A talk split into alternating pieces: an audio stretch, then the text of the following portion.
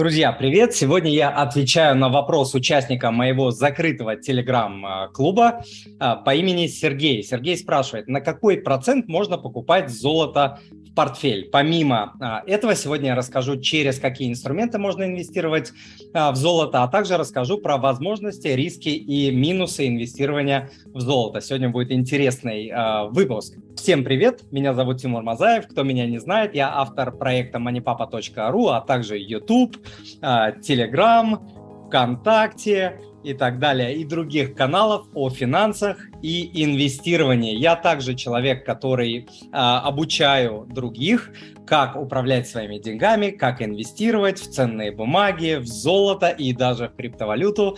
А, недавно записал а, курс по криптовалютам и сейчас активно а, обучаю людей и а, этому направлению. Итак, давайте с самого начала. Что такое золото? Золото – это защитный актив. Что такое защитный актив? Это страховка.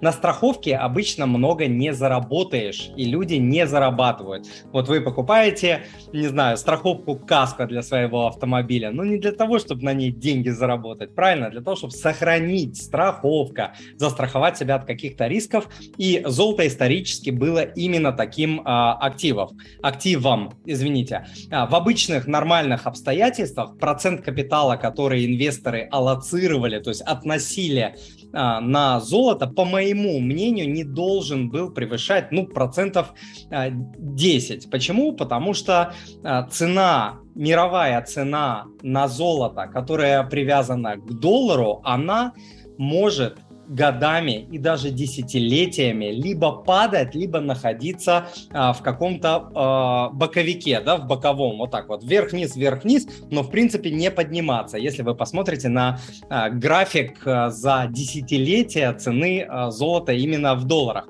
то есть вы можете не дождаться того момента, когда золото вырастет в цене, чтобы на чем-то э, заработать. Не в том смысле, что не доживете, хотя если золото будет падать там 30 лет, а вам сейчас уже глубоко за, там, не знаю, 50-60, то непонятно, как может сложиться судьба. Но в любом случае, я имел в виду, что вы можете просто не дождаться. То есть у обычного простого инвестора, у обычного человека нет таких горизонтов, там, по 30 лет ждать, пока а, что-то отрастет. Но а, сейчас у нас ненормальные и необычные а, обстоятельства, связанные с санкционными ограничениями, а, поэтому сейчас ситуация немножко а, поменялась. Большая часть иностранных бумаг, в частности американских бумаг, которые до недавнего времени а, были самыми качественными, самыми лучшими, самыми надежными, самыми доходными, сейчас либо недоступны, либо находятся под очень-очень высоким риском.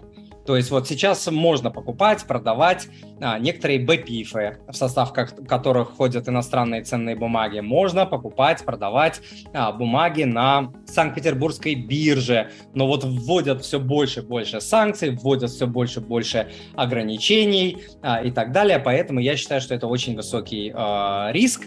И что нам остается? Нам остается инвестировать в то, что есть то есть в тот инструментарий, который российскому инвестору доступен. И слава богу, золото а, в этот список входит.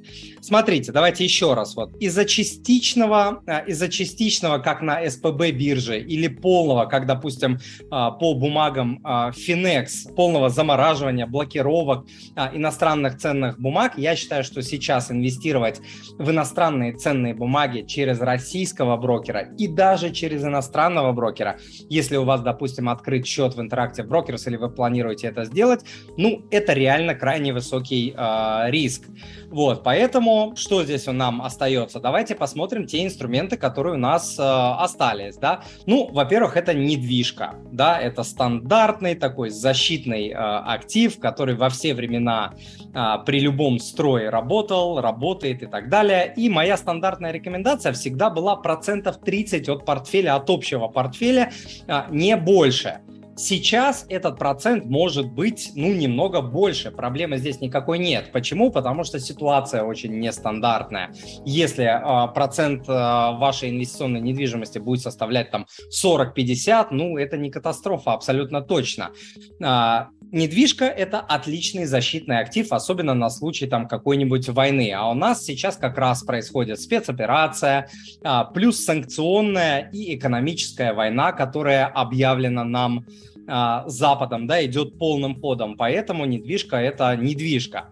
Вот. Но а, здесь нужно понимать, что недвижимость – это рублевый а, актив, а, в ко- который может не показывать рост в твердых валютах. Вот если вы возьмете среднюю цену на квадратный метр в долларах, а, допустим, в Москве и а, в Питере за последние, там, скажем, 20 лет, вы увидите, что с 2008 года недвижимость так и не восстановилась в долларах а рассчитывать доходность недвижимости в рублях это неразумно, неразумно. Почему? Потому что рубль а, у нас такая а, бумага очень капризная, которая обесценивается каждые 5, 7, 10 а, лет. Сейчас, может быть, многим-многим в это сложно поверить, потому что мне там тоже иногда пишут, о, ты там пиш... говорил, что доллар там, не знаю, будет расти, вот, посмотри, он там, не знаю, 55 стоит, еще может укрепиться и так далее. Это все понятно, ребята. Если смотреть вот так, вот очень узко, да, как рыбка Дори, помните а, в каком-то мультике или как там называлось, там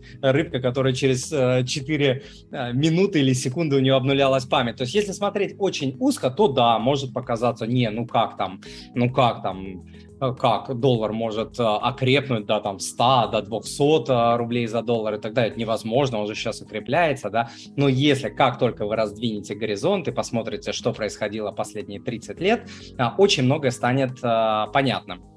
В общем, если у нас сегодня подкаст, у нас сегодняшнее видео про золото, поэтому недвижку, про недвижку я сказал, мы немножко ее уберем а, в сторону. Оставшаяся часть, которая у вас остается, допустим, после недвижимости, если эта недвижимость у вас есть, а, эту часть можно распределить следующим образом. Например, 50-60% можно смело переводить в наличные доллары и хранить их под подушкой и или небольшую часть а, в криптовалюте, в крипто криптодолларе, а, которые называются стейбл-коинами, монеты, которые называются стейбл-коинами. Ни в коем случае не в банке. Кстати, если а, вы хранили доллары и евро в банке, и а, доллары и евро лежали у вас на счету до 9 марта, и вы еще не сняли а, эти деньги, а там можно до 10 тысяч долларов в одном банке на одного клиента снять, ой, ребята, как я вам рекомендую это сделать. Это очень-очень-очень неразумно оставлять деньги вот эти а, в банке, которые можно снять и положить сейчас под подушку. Наличный доллар сейчас а, и наличная твердая валюта – это вообще на вес а, золота актив. А, то, что останется после валюты. Валюта у нас не совсем инвестиционный да, актив, это у нас такой защитный актив он, э, тот же доллар всегда помогал защититься от обесценения рубля. Но доллар, он тоже, его пожирает инфляция. У доллара тоже есть инфляция. Не знаю, знаете, не знаете, но каждые 15-20 лет, иногда там 25 лет, в зависимости от того, какой а, промежуток вы берете, доллар теряет половину своей стоимости. Вот в этом году инфляция по доллару будет там, не знаю, от 8 до 10 процентов. Это громадное а, значение для доллара, но тем не менее, если вы возьмете отрезок там за последние 155 лет, вы увидите, что инфляция по доллару 2,5%. Поэтому Доллар – это тоже защитный актив, это не инвестиция. Валюта – это не инвестиция, это защитный актив. В общем, отложили часть, там 50-60, допустим, процентов в валюту под подушку, все, спите хорошо, спокойно, вам все хорошо. Оставшиеся деньги, вот эти а, деньги, которые после валюты останутся, а, их уже можно инвестировать. И инвестировать их можно следующим образом. Можно, допустим, 50% инвестировать в золото, которое привязано к мировой цене золота, золота в долларах, да, не все инструменты дают такую возможность, имейте в виду. А оставшуюся часть, например, там 30-50% можно инвестировать а, в индекс Мосбиржи. Почему я, допустим, не говорю инвестировать там в какие-нибудь китайские акции? Потому что нужно дать немножко времени а, на то, чтобы российский инвестор в этом деле разобрался. Там очень много мутных дел с китайцами, начиная от непрозрачности, непонятности, отчетности а, и так далее, там фальсификации, махинации махинаций, которые эти а, компании могут проводить вот со своей отчетностью и так далее. То есть там очень много, нужно дать время пока рынок а, устаканится, пока появятся нормальные, интересные, а, понятные инструменты, а также отчетность, а также объяснение.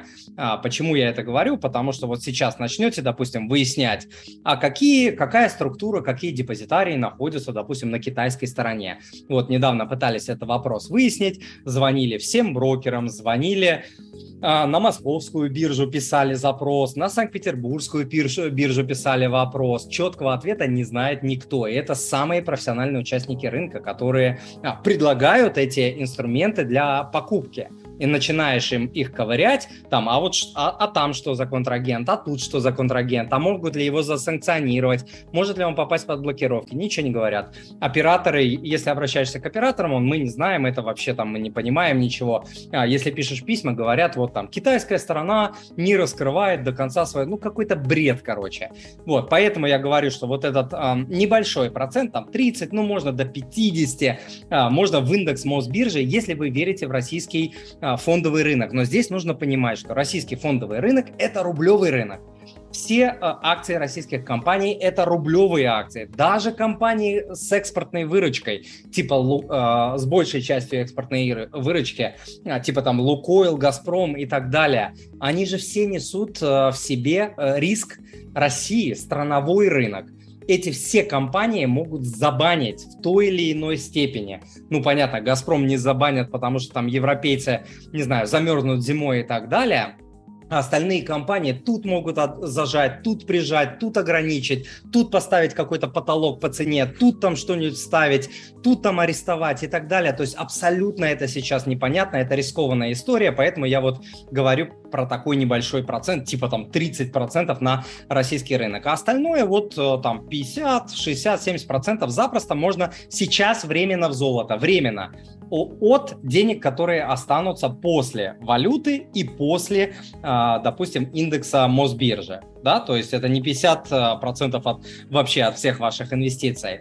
Эта пропорция, которую я а, назвал, она не идеальна, но это хоть какой-то вариант пока а, для инвестирования, пока рынок, фондовый рынок России, финансовая система России окончательно куда-то не ударятся в какое-то, об какое-то санкционное дно потому что сейчас процесс продолжается. Сейчас акции сыпятся как из рога изобилия, непонятно, куда мы придем, где что обложат, часть брокеров работает, часть нет.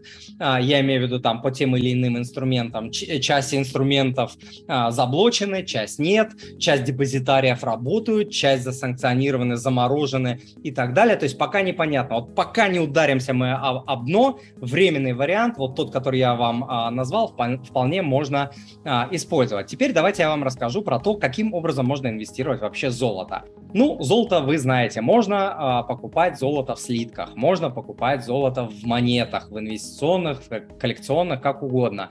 Можно инвестировать через обезличенные металлические счета, О, ОМС, а, можно покупать акции золотодобывающих компаний, можно инвестировать в БПИФы, которые инвестируют в золото. Можно покупать ювелирные украшения, обвешать себя всего там серьгами, не знаю, браслетами, цепочками, вот, на все части тела себе что-то а, повесить золотое. А, можно покупать золото на московской бирже, можно получать различными способами лом, покупать, вернее, не получать золотой лом, покупать там участников и так далее. Можно покупать опционы и фьючерсы на золото и так далее. То есть инструментарий очень-очень очень богатые для инвестирования а, в золото. Но у того или иного способа, естественно, есть плюсы и минусы. Например, а, физическое золото нужно где-то хранить. По нему нужно проводить экспертизу, его нужно проверять при покупке, при продаже. Вот купили, надо проверить. Захотите продать, там нужно будет, скорее всего, проводить какую-то экспертизу, потому что покупатель скажет, о, не-не-не, вдруг у вас там внутри золота, не знаю, какой-то булыжник лежит. А, потом, при покупке золота у банков а, разница между ценой покупки и продажи – раз, и разница между мировой рыночной ценой на золото – два. Она может быть просто капитально. Это могут быть десятки процентов, 10, 20, 30, 40 процентов.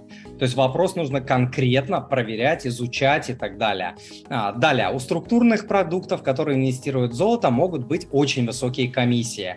А, по каким-то а, продуктам не действует система страхования вкладов. В каких-то продуктах невозможно задействовать налоговые вычеты и льготы. В каких-то инструментах привязка идет к мировой цене золота, которая выражена в долларах, а в каких-то инструментах идет к внутрибанковской какой-то там непонятной рублевой цене. Вопросов таких много. За несколько минут, конечно, я сейчас вам не расскажу, потому что это вопрос на несколько часов.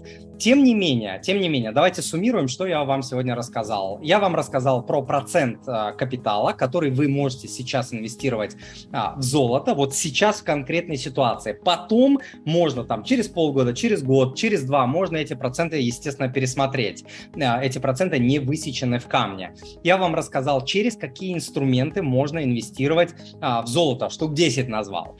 Я вам рассказал про возможности, риски и минусы инвестирования в золото, да, вот где какие моменты а, могут быть, где какие риски, где какие а, всякие минусы могут быть, только что вам рассказал. Если же вам уже нужно а, углубиться в детали, если вы действительно готовы инвестировать в золото, и вам нужны ответы на все эти вопросы, чтобы понять вообще свою стратегию, какой инструмент подходит именно для вас, даже не для вас, а для ваших целей, потому что нет универсального инструмента. Вася, Петя, а, Катя, вот инвестируйте в этот э, золотой инструмент и будет вам счастье. Нет, любой инструмент подбирается по цели. Да, если вы строите деревянный дом, вы берете набор инструментов для дерева. Строите каменный дом, берете набор инструментов для камня. То же самое с инвестированием, то же самое с инвестированием а, в золото. Если захотите углубиться в специфику, приходите ко мне в закрытый телеграм-клуб, где вы сможете получить ответы на все эти а, вопросы. Например, как инвестировать а, в золото без комиссии за управление, а, как инвестировать без расходов за хранение и экспертизу золота, как инвестировать без рисков, что ваши инвестиции будут попадут под какие-то санкции и будут заморожены, как инвестировать с привязкой к мировой долларовой цене за золото, как инвестировать без дорогих посредников, как инвестировать с максимальным набором налоговых вычетов, вычета льгот, как инвестировать с, минимальных, с минимальным капиталом от нескольких рублей до нескольких тысяч рублей в золото, как инвестировать, будучи неквалифицированным квалифицированным а, инвесторам, как инвестировать только через надежных а, брокеров с, адекватными комиссиями, которые предоставляют соответствующие инструменты, которые подойдут а, под ваши а, цели. Надеюсь, данный подкаст был для вас а, полезен и полную версию сегодняшнего подкаста с полезными ссылками и материалами по сегодняшней теме вы сможете посмотреть а, по ссылке, которую вы найдете в описании к данному подкасту. А я желаю вам благополучия в финансах, в семье и по жизни. Ну и, конечно, в инвестировании. С вами был Тимур Мазаев, он же Мани Папа. Пока.